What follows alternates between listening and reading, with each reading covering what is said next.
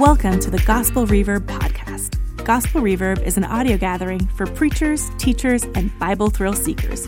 Each month, our host, Anthony Mullins, will interview a new guest to gain insights and preaching nuggets mined from select passages of Scripture in that month's Revised Common Lectionary. The podcast's passion is to proclaim and boast in Jesus Christ, the one who reveals the heart of God, Father, Son, and Holy Spirit. And now, on to the episode. Hello, friends, and welcome to the latest episode of Gospel Reverb. Gospel Reverb is a podcast devoted to bringing you insights from Scripture found in the Revised Common Lectionary and sharing commentary from a Christ centered and Trinitarian view. I'm your host, Anthony Mullins, and I'm jazzed to welcome our guest this month, Mandy Smith. Mandy is the pastor of St. Lucia Uniting Church near Brisbane, Australia. She's the former pastor of University Christian Church in Cincinnati, Ohio and for those of you that may be geographically challenged, those are not nearby neighbors. That's not mm. a Sunday afternoon drive. So that, that's going to be a fascinating story to hear. She's also a cohort leader at Western Theological Seminary and is the author of some exceptional books, including Unfettered, Imagining a Childlike Faith Beyond the Baggage of Western Culture, The Vulnerable Pastor, and her latest book, which will come out in the fall of 2024, which is entitled Confessions of a Secular Saint. I highly recommend these books to you wherever you get your books. I've listened to Mandy on several podcasts, and she is a trusted voice in the body of Christ. And if you want to know more about her, you can find that information um, on her website, which is thewayistheway.org. Once again, that's thewayistheway.org org. Mandy, thank you for being with us and welcome to the podcast. I know you've gotten up early mm-hmm. since you're in Australia. Thank you for that. And since this is your first time joining us, we'd love to know a little bit about your story and how you are participating with the Lord these days.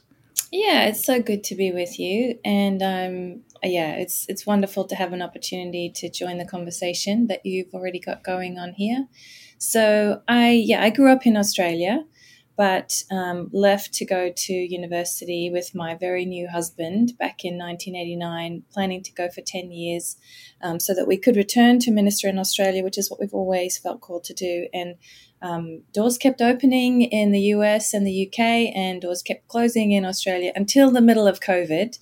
And mm. then suddenly something opened up, and I would not recommend uh, an international move in the middle of a global pandemic. That was yeah, I would think a crazy time.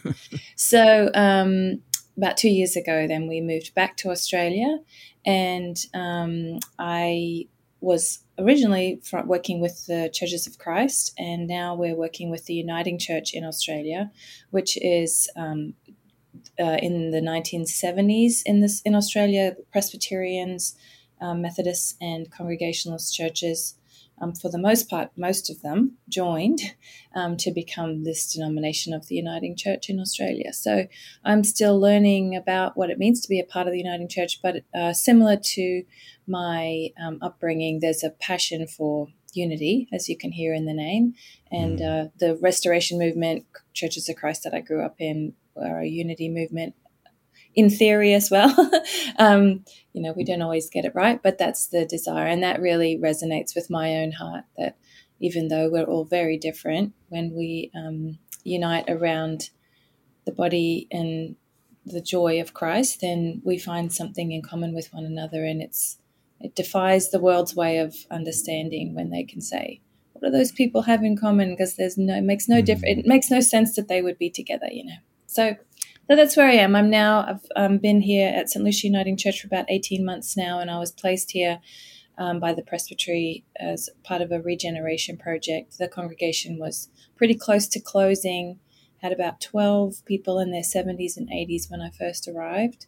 Um, and uh, they decided, no, we're going to give it one more try. And so that was a part of their, my, my hiring was a part of their effort to do that. So, um, yeah, I'm seeing God doing a lot of miracles, and it's really, really hard work, but um, we're growing. And I think these days, you know, numbers aren't everything, but um, we're getting 35 or so on a Sunday now. So um, God's doing something and drawing people to us and and drawing people who are who are really hungry and coming out of some really difficult situations. So it's it's exciting to be a part of that. God's always up to something. Oh my and goodness! Wish you tell us yeah. what it was. You're right. I think in His wisdom, He only allows us to see around the bend just a bit. Otherwise, we'd run in the opposite direction, right? If we knew yes. what was ahead.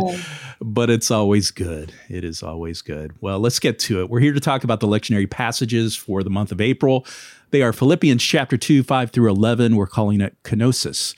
Matthew chapter twenty-eight, one through ten. Don't be afraid. 1 Peter 1 3 through 9, living hope. 1 Peter 1 17 through 23, mutuality through kinship. And finally, 1 Peter 2 19 through 25, suffering is universal.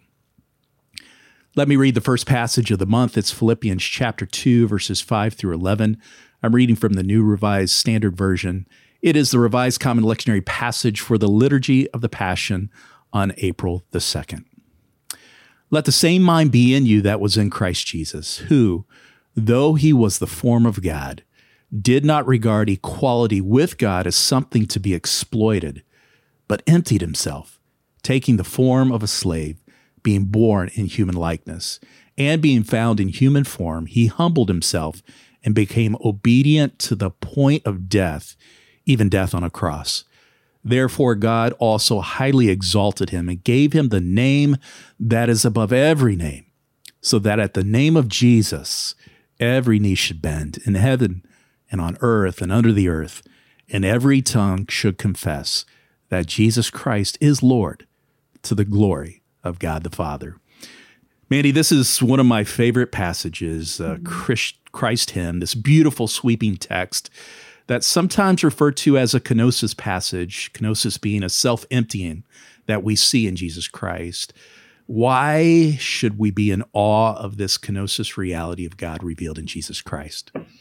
Yeah, I mean you're right. It's a it's a huge sweeping text and not only the the concepts that it describes but the poetry of it is just mm.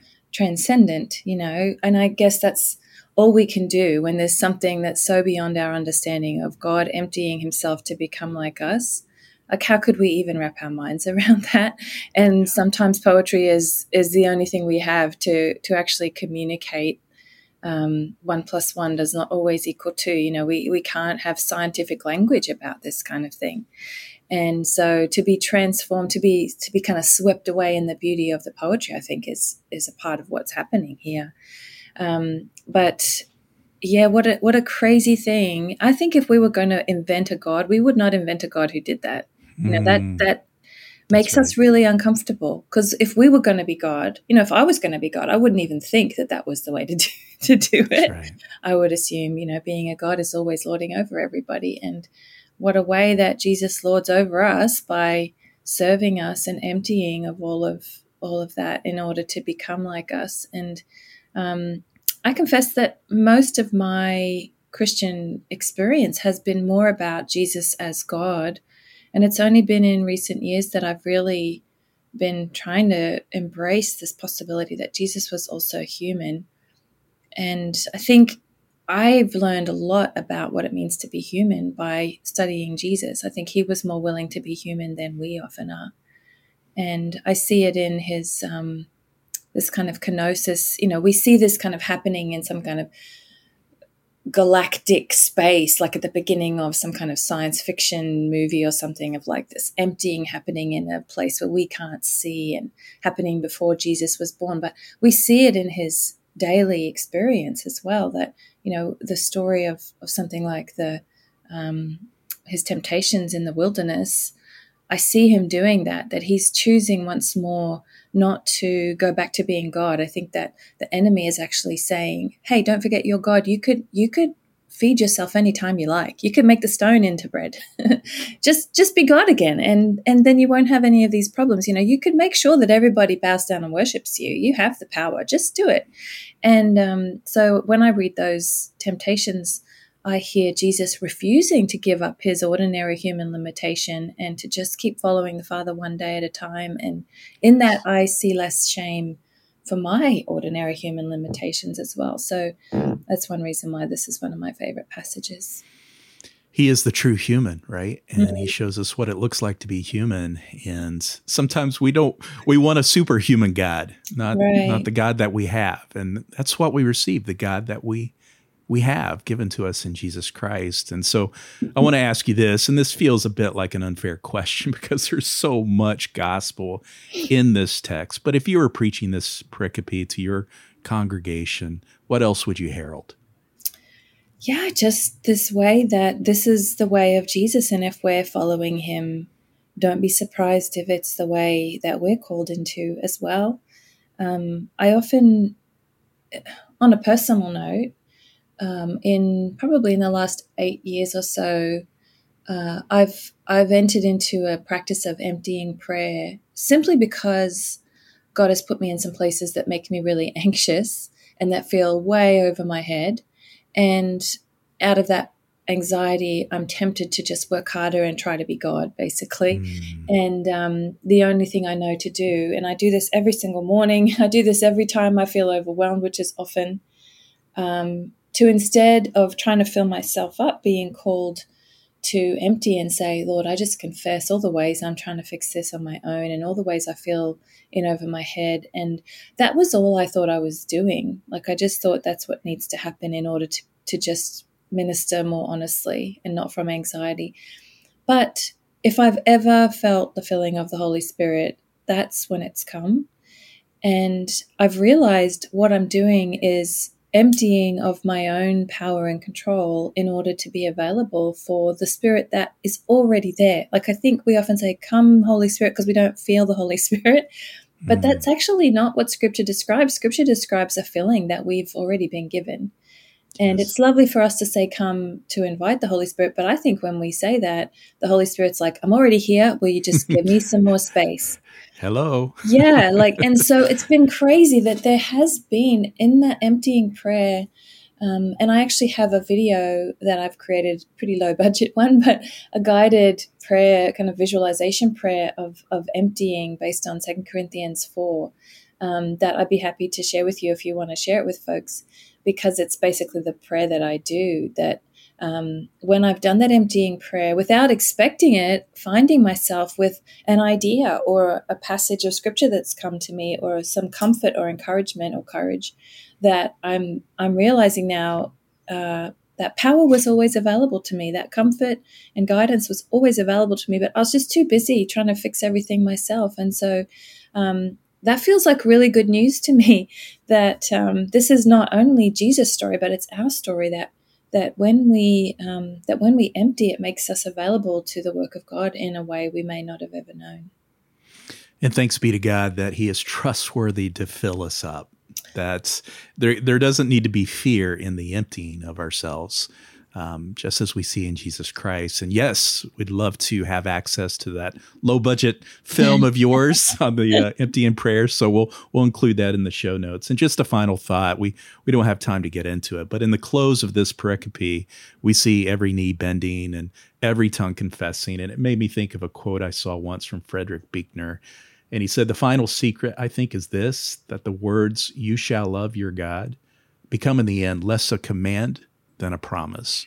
Mm. That eventually we just step into the reality. Of course, we want to be with you for eternity when we come face to face with the Lord.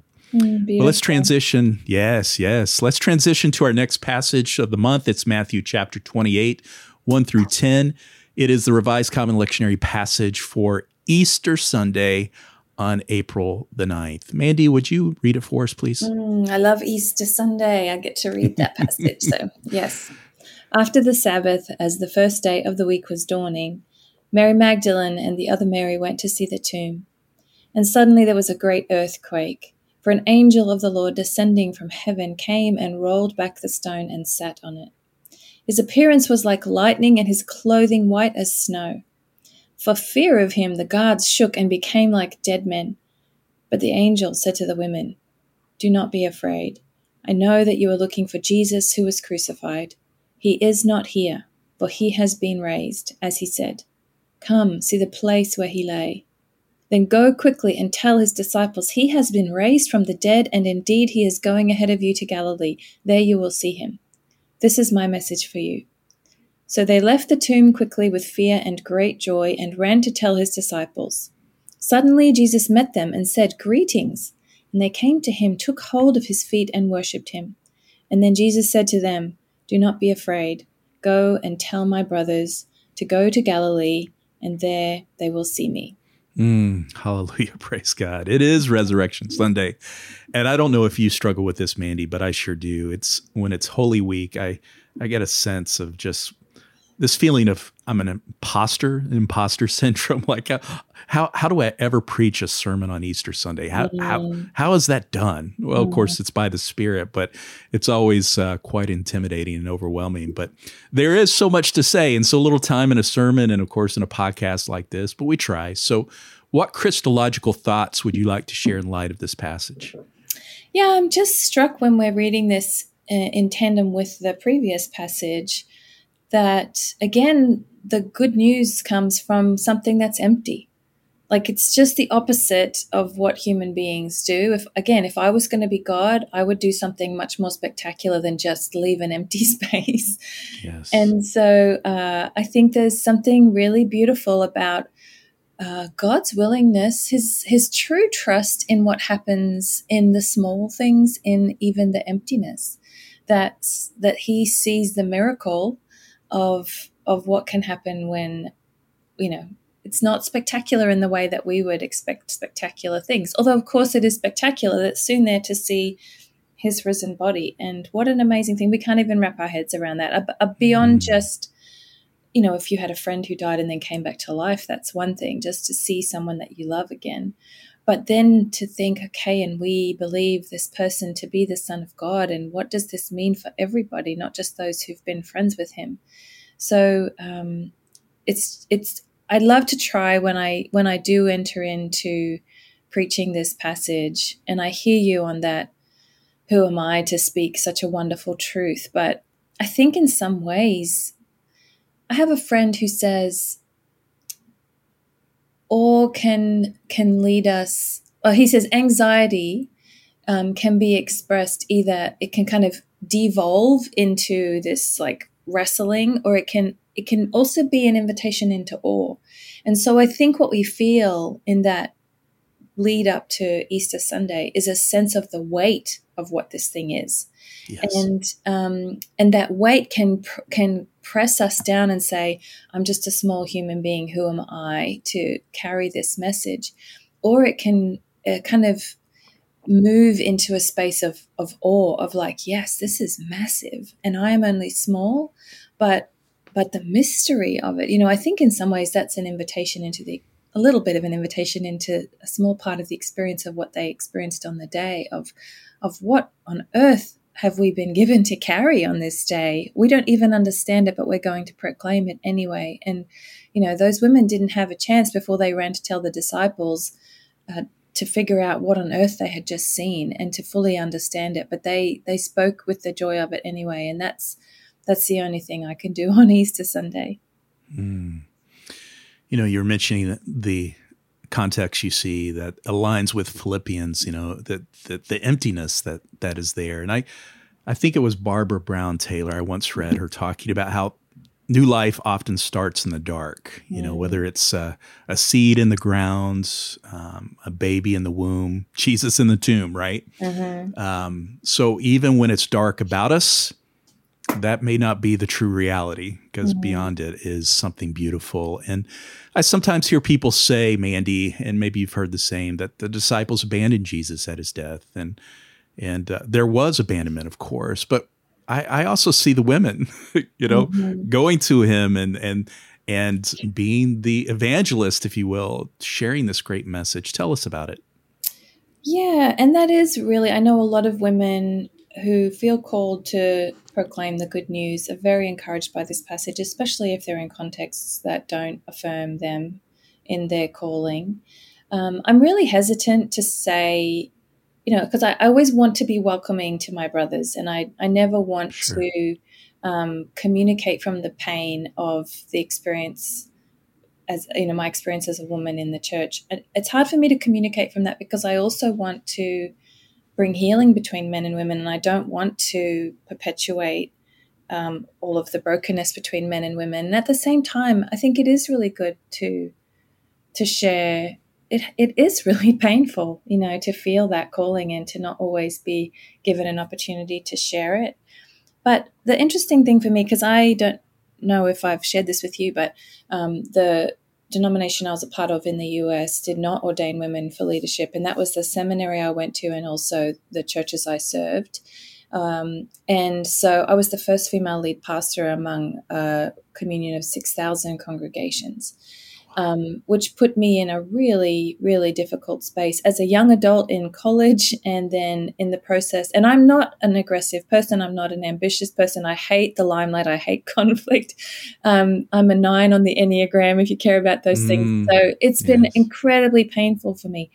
But all of that is to say, um, the ways that, and I have I think if I've ever had um, abuse, it has come from ways that people have treated me in that whole context. But every single time somebody has not um, received me or has not treated me in the way that uh, that Christ would treat me or has not recognized what God is doing in me, and I've had some really, really painful experiences. Every single time it has um, been an invitation for me to, to talk to the Lord again and to say, Who are you again? what are we doing mm. here again? Who, are, yes. who do you say I am again? And so for anyone who's marginalized, which is not just along gender lines, but many different ways people are marginalized, it can be a really empowering experience if it becomes an opportunity for us to say once more, who are you again? Who am I again? And so, and I saw this in COVID too. So when everything hits the fan, it's often those who have been on the margins, who's for whom the system has not been functioning anyway, who actually have real leadership to offer in that space. And that's how I see this passage. You know, these women were not were not given much much of anything really in the system. And so when when the status quo falls apart, they have something that enables them to press through. Um, and and so I think that's just what wisdom for us to look for uh, when because at the moment i think everything is hitting the fan not just because of covid because of all kinds of factors that are bringing us to a place of crisis in the church and around the world. So how do we listen to the voices who are saying you know what? Before you were aware that the system was falling apart it wasn't serving me anyway and i've had to function within the system according to the kingdom. So you know how can how can we invite those people to be leading as as these women had the opportunity to when Jesus uh, was was dying and coming back to life. Mm.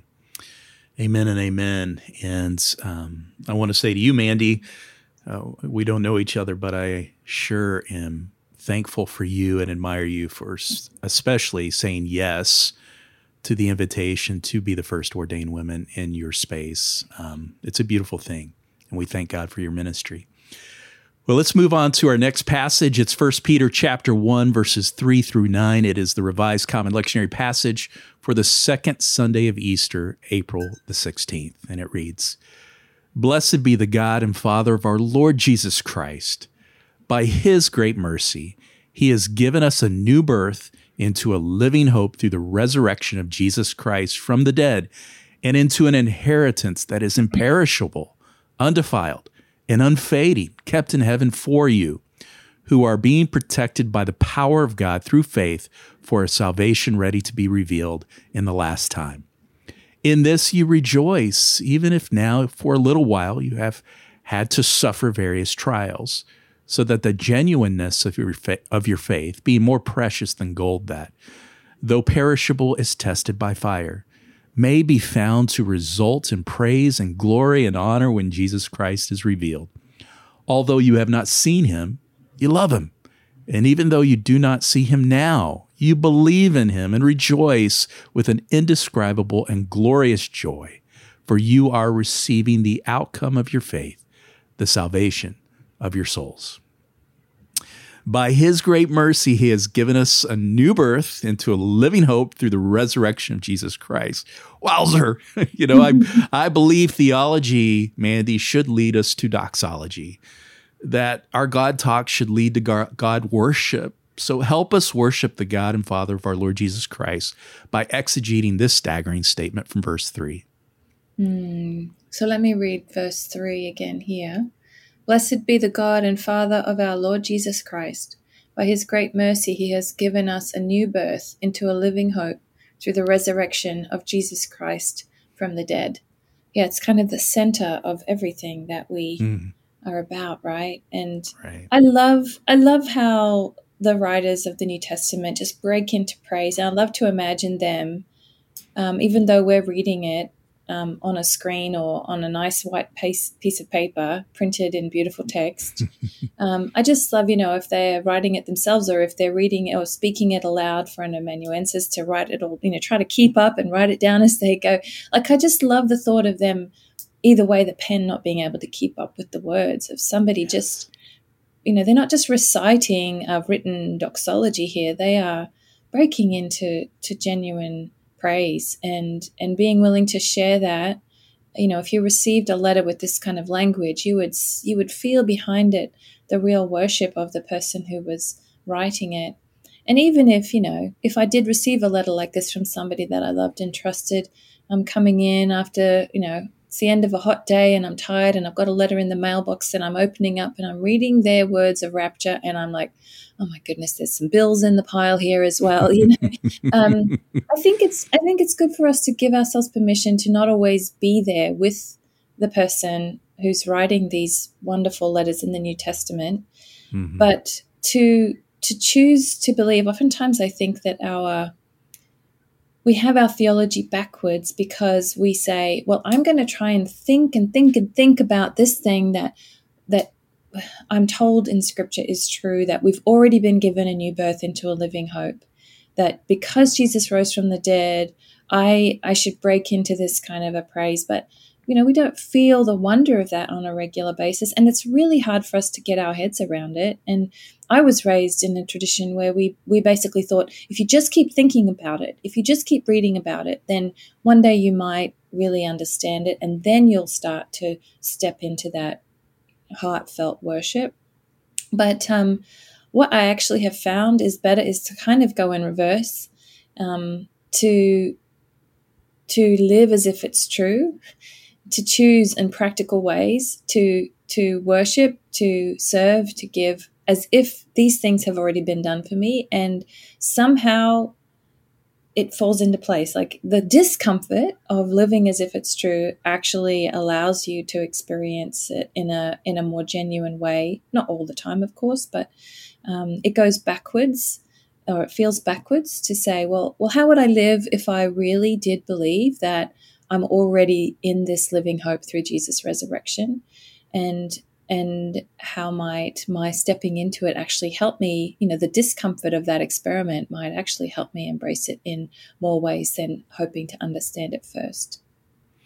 Yeah it, it often brings me to the, the greek word for repentance metanoia is to think your way into a new way of acting. Hmm. whereas the hebrew concept teshuva is to act your way into a new way of thinking and I think they work together. Sometimes we do need to have our minds renewed, right? To think our way into a new way of acting. But I agree. Sometimes you just have to do it.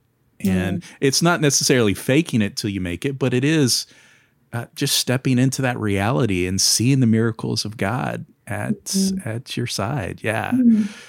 You know, verse 6 informs us to rejoice while suffering. And sometimes like that's a challenge, right? And so my question is can lament and rejoicing be held together without contradiction? Uh, how does that work? Yeah. Um, I don't know if we're, yeah, I think you can kind of do them at the same time in a way because, um, because my lament is usually growing from the joy that I have that I can see what could be, that I've been promised we've been promised the lord is god is making all things new and we can see all the ways that things aren't new yet. And so our lament somehow grows from from our joy from our desire to see that joy fulfilled. So i think they're always kind of two sides of the same coin. But um, for me oftentimes it it comes in the order of what that we see in the psalms you know that um, we're given permission by by so many psalms to just say where are you lord? Are you even listening? Don't you see the injustice? Don't you see the brokenness? Are you watching? Are you hearing us? And um, that is a kind of an emptying too. There's a theme here i think you know that um, that can feel like a, a kind of an emptying. And if we don't really believe in the filling that happens after we empty, then then just it just can feel like we're just going into darkness. We're just we're just talking about hard things and we're never going to emerge again. And I see, I often see this tension of, oh, we're going to lose control if we if we lament, if we let people say what they're really feeling, um, then we're just going to it's just going to go down in a dark hole and everyone's going to be depressed. Um, but I think when we lament in God's direction, especially, it's not just complaining; it's releasing, it's emptying, it's it's trusting that there is somebody who actually cares about this stuff who maybe even cares about it more than we do and mm-hmm. who is who can take it when we beat on his chest. He's not going anywhere. And so something beautiful happens in that space because we do learn oh i'm not alone in this. Oh god is not surprised by this. Oh there is a space for me to be safe to actually be honest and to share all the stuff that i'm just holding in you know that's really painful to feel a lot of pain to feel frustration and anxiety and to feel like god's expecting us to just push it down. To be able to release that actually then as we see in the psalms of lament they often turn into praise. They often turn into natural rejoicing that was that was down there all along. You know maybe it's like i was saying before that we clutter our we squash the holy spirit. Maybe the joy of the holy spirit is in us all the time but it's just so weighed down by the lament and we can access it once more when we let that lament come and be released to the Lord and trust He can hold it and we don't have to carry it on our own. Hallelujah. Hallelujah. Emmanuel, God with us. That uh, to me, that's so reassuring. And even in, in times where it feels like the fire is hot and uh, the trials are coming fast and furious, that God is with us and He understands. We have a high priest who understands mm. what it's like well, Mandy, let's go to our next passage of the month. It's 1 Peter chapter 1, 17 through 23.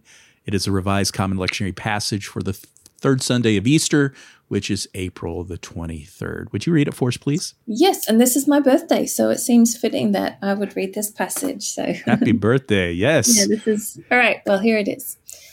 If you invoke uh, if you invoke as Father the one who judges all people impartially according to their deeds, Live in reverent fear during the time of your exile. You know that you were ransomed from the futile ways inherited from your ancestors, not with perishable things like silver or gold, but with the precious blood of Christ, like that of a lamb without defect or blemish. He was destined before the foundation of the world, but was revealed at the end of the ages for your sake. Through him you have come to trust in God, who raised him from the dead and gave him glory so that your faith and hope are set on God. Now that you have purified your souls by your obedience to the truth, so that you have genuine mutual love, love one another deeply from the heart. You have been born anew, not of perishable, but of imperishable seed, through the living and enduring Word of God. As I was listening to you read verse 19 about the, the Lamb of God, I was thinking about how I often want Jesus to show up as the the roaring lion of Judah, you know, the victor, which he is. But often the way that I experience him is as the lamb, mm. you know, broken for the for the world and for me, and um, I'm encouraged by that. So, mm. I just want to ask you what what does it mean that God judges all people impartially, and maybe as a, a tag onto that, um, how do we join in in how he does this. Mm-hmm. Yeah, I think we often come to the word judge uh, through our lens of the judicial system. You know that you're engaging with an institution, and the judge is this. Is, this is the judge's job to do this. And, you know, in the Old Testament, the judges were spiritual leaders, people who sat in the gateway of the city. And if anybody had a dispute or a, or a problem, they was they sought the judges for their wisdom and for their discernment and for their kind of mediation. Um, and so I think we see God in a different way when we see God through this lens of judge, that he, this is not judgment in the sense of in the sense that we think of it as a, in a legal sense. There's a relational piece and a, and a spiritual piece and a wisdom that uh, we want truth. You know, we want we want um, to be seen according to who we truly are. And uh, you know, there are some times where I have been judged really harshly by human beings, and I want God's judgment in that space because He knows what my heart really was. And there are other times where I, you know, maybe I have got away with something when my motives were not good, and I and I need God to come. Just he, this is the judgment He He gives us even as we're living, not just when we die.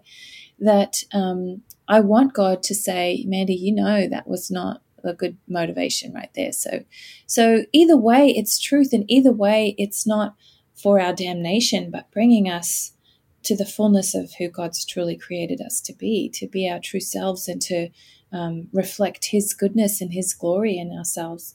So it brings healing. This is the kind of judgment that ultimately brings healing and makes all things new. So um, that's how I try to see judgment. And I think those who are uh, in times of suffering, as we see in in books, especially in the New Testament, where um, there are people in oppression, they want to hear that those who oppress them, and we're talking, you know, blood's flowing in the streets here. This is not just somebody teasing them. Um, they want to know that there is a God who sees it and who will bring things to order. And so I think we can um, we can judge them for for writing such intense kinds of passages, and we see it in the Psalms too, where you know the psalmists are saying, "God, will you come down from heaven and will you bring about judgment on this person who is oppressing me?" Um, but maybe we don't really understand what it feels like to be in that place of of having someone who is, you know, a wolf at the door. And maybe if we were, we would also want that kind of that kind of God who can judge and make things right. Mm. Yeah, we want judgment that's healing, and therefore we see the vivid judgment of God at the cross. For God so loved the world that he gave his one and only Son, and he didn't come to condemn the world, but to save it through him. Hallelujah. Praise God. Our theologian for today, Mandy, the Apostle Peter, seems to believe that the purification of our souls should lead to genuine mutual love experienced in kinship. So, my question for you is how are we getting this right and how might we be getting it wrong? Mm, interesting. So, actually, um, kind of along the lines of what I was just saying as well, I've been really uh, encouraged in recent years to be reading a little bit about the difference between um, the guilt gospel and the shame gospel. So, folks who do ministry in places outside of Western culture often have to know this distinction between a culture that understands guilt um, and then the, the resolution of that is um, to have your your sins forgiven in that usual sense that we talk about you know the cross-shaped bridge we're far from god because we've sinned and that's definitely scriptural. But um, in a in a shame in an honor shame culture which is often uh, eastern cultures and i think our culture is there's been studies that have shown that our own Western culture is also becoming more this way. So this is not just something to learn when we go overseas anymore. Um, they're more, and this is getting to your question here, they're more interested in shame and honor, which is a more relational thing. So the guilt thing, as I said earlier, can be more institutional. This is my personal sin, and I have been called up before this judge, and I have to be convicted or found guilt, found guilty or innocent um, which is a personal, individualistic kind of thing. Whereas the shame honor culture uh, is more about shame, is mostly to do with being outside of the community, being unacceptable somehow. And this is actually how a lot of people come to understand their need for the gospel, that they feel not good enough for God. And so if we're only evangelizing through the lens of oh, you know how you've sinned and you're a horrible person and you're far from God. If they're already feeling shame and ex- and excluded, then we have just made them feel even more that way by telling them they're horrible people. And so um, there's there's actually a great website that's just I think it's just honorshame.com where they've they've shared a lot of research along these lines that um, the kinship is the thing that we are inviting people into. You know that scripture has lots of different ways of communicating what the gospel is to different cultures and i think we've got stuck in that one in that one way in the in the guilt innocence way. But to understand the honor shame way is to say they often use more more relational language more communal language and family language of of there is a family that you are being adopted into. And to be saved is to be welcomed once more again. You thought you were excluded but you are included. And so i think this is not just oh let's all be friends so that we can feel warm fuzzies but this is this is a salvation issue this is um, a way of that many people I know and myself as well, especially people who are marginalized, I think this is meaningful because they feel the shame of being excluded, of being marginalized. And for them, uh, salvation is Jesus has made it possible for you to be welcomed in and for you to be seen and known. And and there's the kinship then is not just let's make friends, but but um, a salvation thing. Yeah. I've, I've often thought that salvation is best understood as belonging mm. and which is relational, that you belong to God and it's good. He can be trusted. That's Come on in. the fire's burning. It's coffee tastes good. Uh, mm. Uh, you belong here. Yeah. I love it. Our final passage is 1 Peter chapter 2, 19 through 25. It's a revised common lectionary passage for the fourth Sunday of Easter, April the 30th. For it is to your, credit if, being aware of God, you endure pain while suffering unjustly. If you endure when you are beaten for doing wrong, where is the credit in that? But if you endure when you're when you do right and suffer for it, you have God's approval. For to this you have been called, because Christ also suffered for you, leaving you an example, so that you should follow in his steps. He committed no sin, and no deceit was found in his mouth. When he was abused, he did not return abuse. When he suffered, he didn't threaten, but he entrusted himself to the one who judges justly. He himself bore our sins in his body on the cross, so that, free from sins, we might live for righteousness. By his wounds you have been healed, for you were going astray like sheep. But now, you have been returned to the shepherd and guardian of your souls. Mm. Jesus Christ bore our sins in his body so that we could live for righteousness. As a spirit empowered response to this reality, Mandy, what does it look like to live for righteousness? Mm, that's a big question. Again, it's a it's a strange reality. Again, if I was going to be God, I would not say, "Oh, the way we're going to solve this is by me my wounds are going to be the thing that's going to solve mm-hmm. the problem, you know. Yeah. But uh, I remember being on a retreat once um, in Kentucky, which I think is where you are. Um, am I right? I'm from Kentucky. Oh, I live okay. in North Carolina now. Yes, oh, okay. very close. So down there at the Abbey of Gethsemani, which is an amazing yes, place yes. for a silent retreat. And I was really yes. carrying um, some serious suffering and feeling like this was a sign God had forsaken me. And and in many ways, I think, um, to quote Barbara Brown Taylor again, she actually um, makes a distinction between uh, pain and suffering. So, pain is the actual experience that cannot be denied, and the suffering is our belief about that experience that that God has forsaken us, which we see that's Jesus good. wrestling with. And in many ways, that's worse than the actual pain. You know, we see that in Job as well, that yes, there were that you can't argue with what has actually what he's lost. But the question that most of the book of job is about is why? What does this mean about your relationship with god? So i was in that place when i went to this abbey and um, you know it's a catholic setting and so there's crucifix hanging on the walls everywhere you go. And you know in my in my Protestant tradition, we don't usually have a, a, Jesus actually hanging on the cross still, you know. Yes. And right. so I just was like, geez, Jesus, you're just hanging everywhere, suffering everywhere I go. And it's a real bummer. And I'm here to try to rest. And I just don't want to be confronted with your suffering everywhere I go. You're really spoiling. I'm trying to enjoy my lunch here, Jesus. and you're just hanging there on the wall looking at me. And something changed in me. And I came to see why, especially people who suffer all around the world have that crucifix on the walls of their homes because um, as much as I understand why we want to have an empty cross because he's resurrected now, uh, when we suffer, I need to know I'm not alone. Like this is this this thing that had been judgment had felt like, oh, that's a sign God's forsaken you because you're suffering and He's not. Instead, I came to see the solidarity that he has with me and I have with him in that place.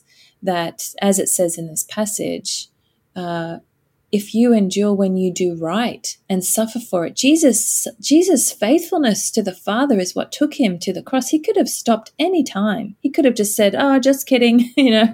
I'm not really the son of god. I'm not really going to do miracles. He could have got out of it any time he wanted to but he just kept saying yes every single day to the father and even when he knew what was coming he just you can feel this heaviness upon him of obedience and of knowing what it's going to take, what where it's going to take him, and to to just suddenly realize that is our story, that when we do right and we suffer for it, we have God's approval. It's not a sign that we are forsaken by God. As, as you know, even though we see Jesus cry out on the cross, "My God, my God, why have you forsaken me?" I refuse to believe that that was because the Father had actually forsaken him. I believe that it was because Jesus was lamenting, as we were talking about earlier. And that psalm that he's citing from Psalm 22, I think everybody would have known it and would have known the whole psalm, which Amen. is the wrestling of a person who is in absolute agony and who still chooses to see that God has made things possible. And the end of that psalm sounds very much like he has done it. So, uh, that gives me great hope and and for me to live for righteousness means living in a way that embraces the possibility that even when I suffer, you know, I don't do right as perfectly as Jesus did, but it often is my desire to serve and to obey and follow that gets me into painful places, and to trust that um, that the righteousness there is is knowing, even though I don't feel it, that we have God's approval in that place. I was sitting in a sanctuary once with a dear friend who happens to be a professional theologian, and we were talking about Jesus on the cross that we were seeing in this sanctuary. And I thought, you know, why don't we come up with a symbol of life, right? The resurrected life. And, and he said to me, you know, for a lot of us, we need to know, we need to be able to look up and see this broken, battered body that he gets it he mm. gets us. He understands that we can trust that he knows and he's not apart from it. He's in it with us. And I thought, you know, I, I, that's hard to argue. so mm. I'm glad that uh, Jesus had his way with you as he was staring at you during this retreat uh, mm. to remind you of who he is and what he's up to. You know, and w- what we see he was up to is he doesn't return abuse for abuse. Mm. That's different. I mean, we talk about the kingdom of God being an upside down kingdom. That looks upside down to our experience. Um, what we often see is abuse leads to future abusers. Um, what can we learn and live as a result of what we see in Jesus? Yeah, that's a big question. And actually, I just want to add one thing to what you just said about looking for a symbol. And and as soon as you said that, I I just thought, I think we are the symbol, you know, that mm, we yes. carry around the resurrection so that the world can see. And I'm reminded of the passage that says, We carry in our bodies the death of Jesus from Corinthians. We carry in our bodies the death of Jesus so the life of Jesus may be seen in our bodies. So even though it feels like death for us, it looks like life. Most of the people I know who look most alive and who, who show the resurrection power um, have have died a lot, have suffered mm, a lot, mm, and yes. that's where the miracle is revealed. I think. But yeah, to get back to the second question, oh my goodness, there's so much I want to say about this, and I don't think we have time. But um, going back to what I was referencing earlier about the real ways that I have experienced abuse um, from fellow Christians, um, mostly related to gender stuff, um, that actually, it's been also the place where I've come to know the meaning of the gospel in more and more ways because my human tendency is to just push back and to just demand that that person apologize or that that person change. And in a particular moment, um, I felt like there was somebody who was specifically standing in the way of something that I felt God calling me to do. And that's a that's a deeply painful place to say, yes, I want to obey God, but there are human beings who are saying, no, you're not called to that. and um, so I just remember crying out to the Lord and saying, when will he learn? When will he change? Will God change his heart, fix him, you know? And um, I, I felt this kind of almost physical pressure on me saying, Mandy, let it go. And I was like, oh, not you too, God, not you, not another voice telling me I just have to adapt to this painful situation and I just have to suck it up and I just have to take it in. And and if honestly, it just felt like more of of this oppressive, abusive experience that I was already experiencing. And he said, no, no, no, I'm not saying that you should uh, give in to this person or agree with this person.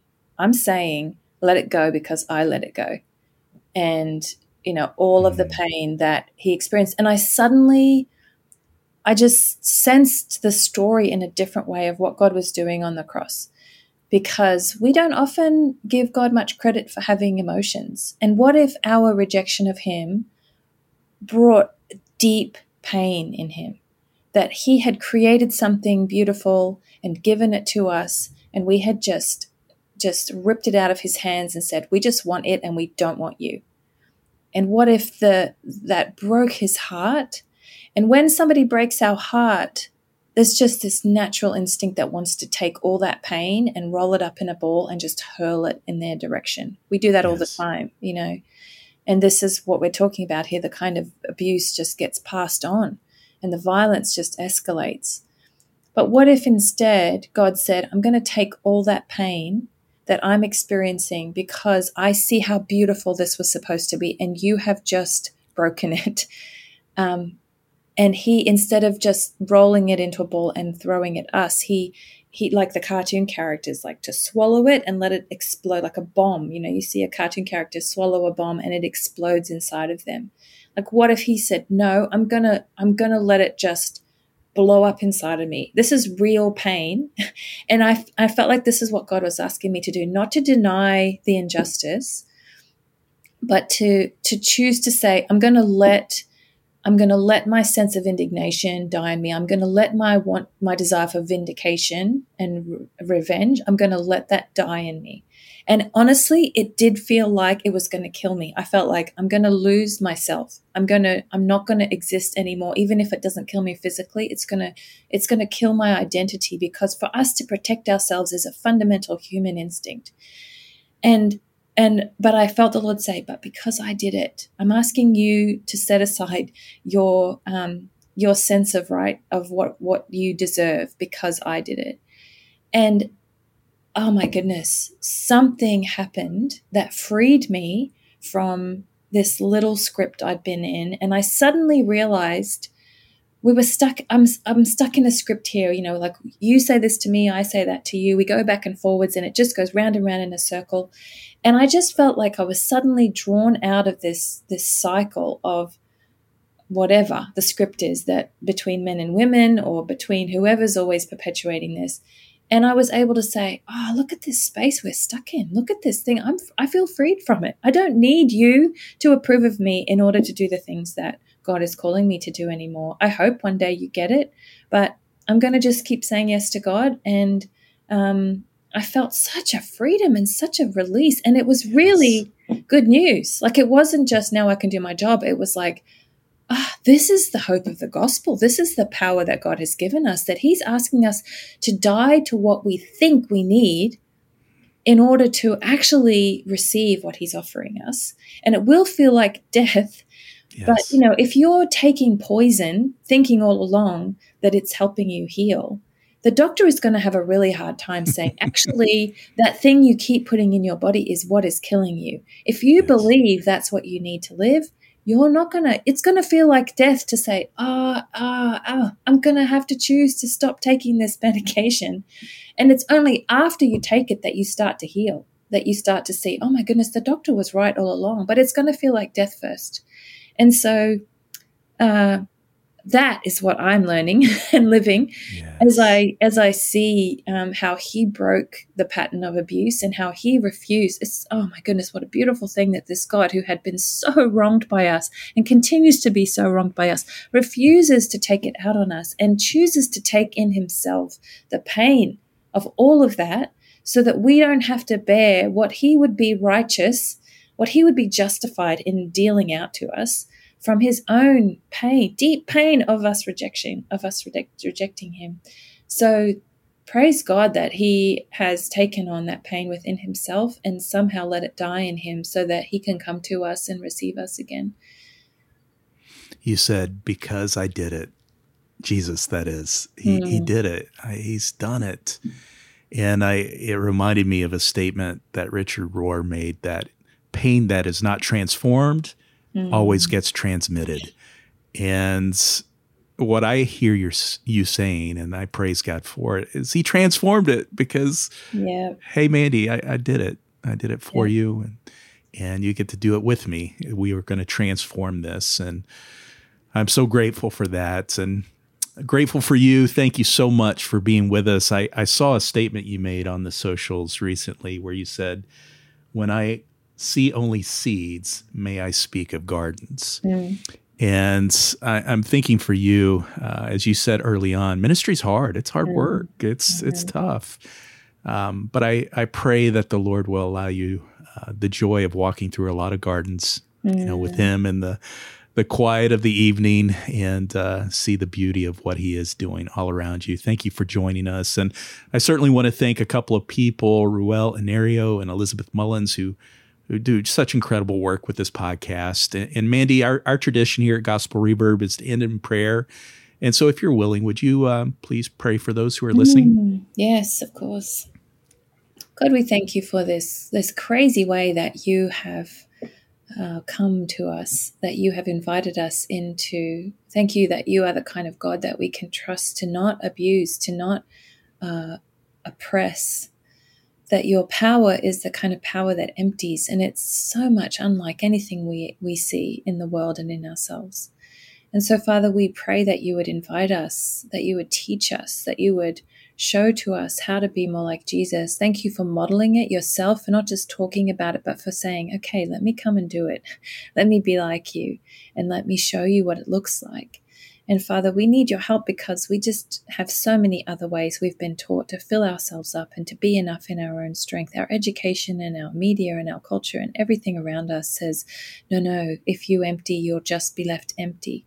But thank you, Lord, for the miracle that when a human being empties in your direction, that there is something that you are then able to fill us with. Thank you that your spirit has been promised to us, that you are already with us, that you are already just waiting to give us the insight and the vision and the direction and the comfort and the courage that we need. Maybe not the things that we think we need, but what we actually need. So, Lord, give us the courage to empty and trust that there is something that will fill us, something better than we were trying to fill ourselves with.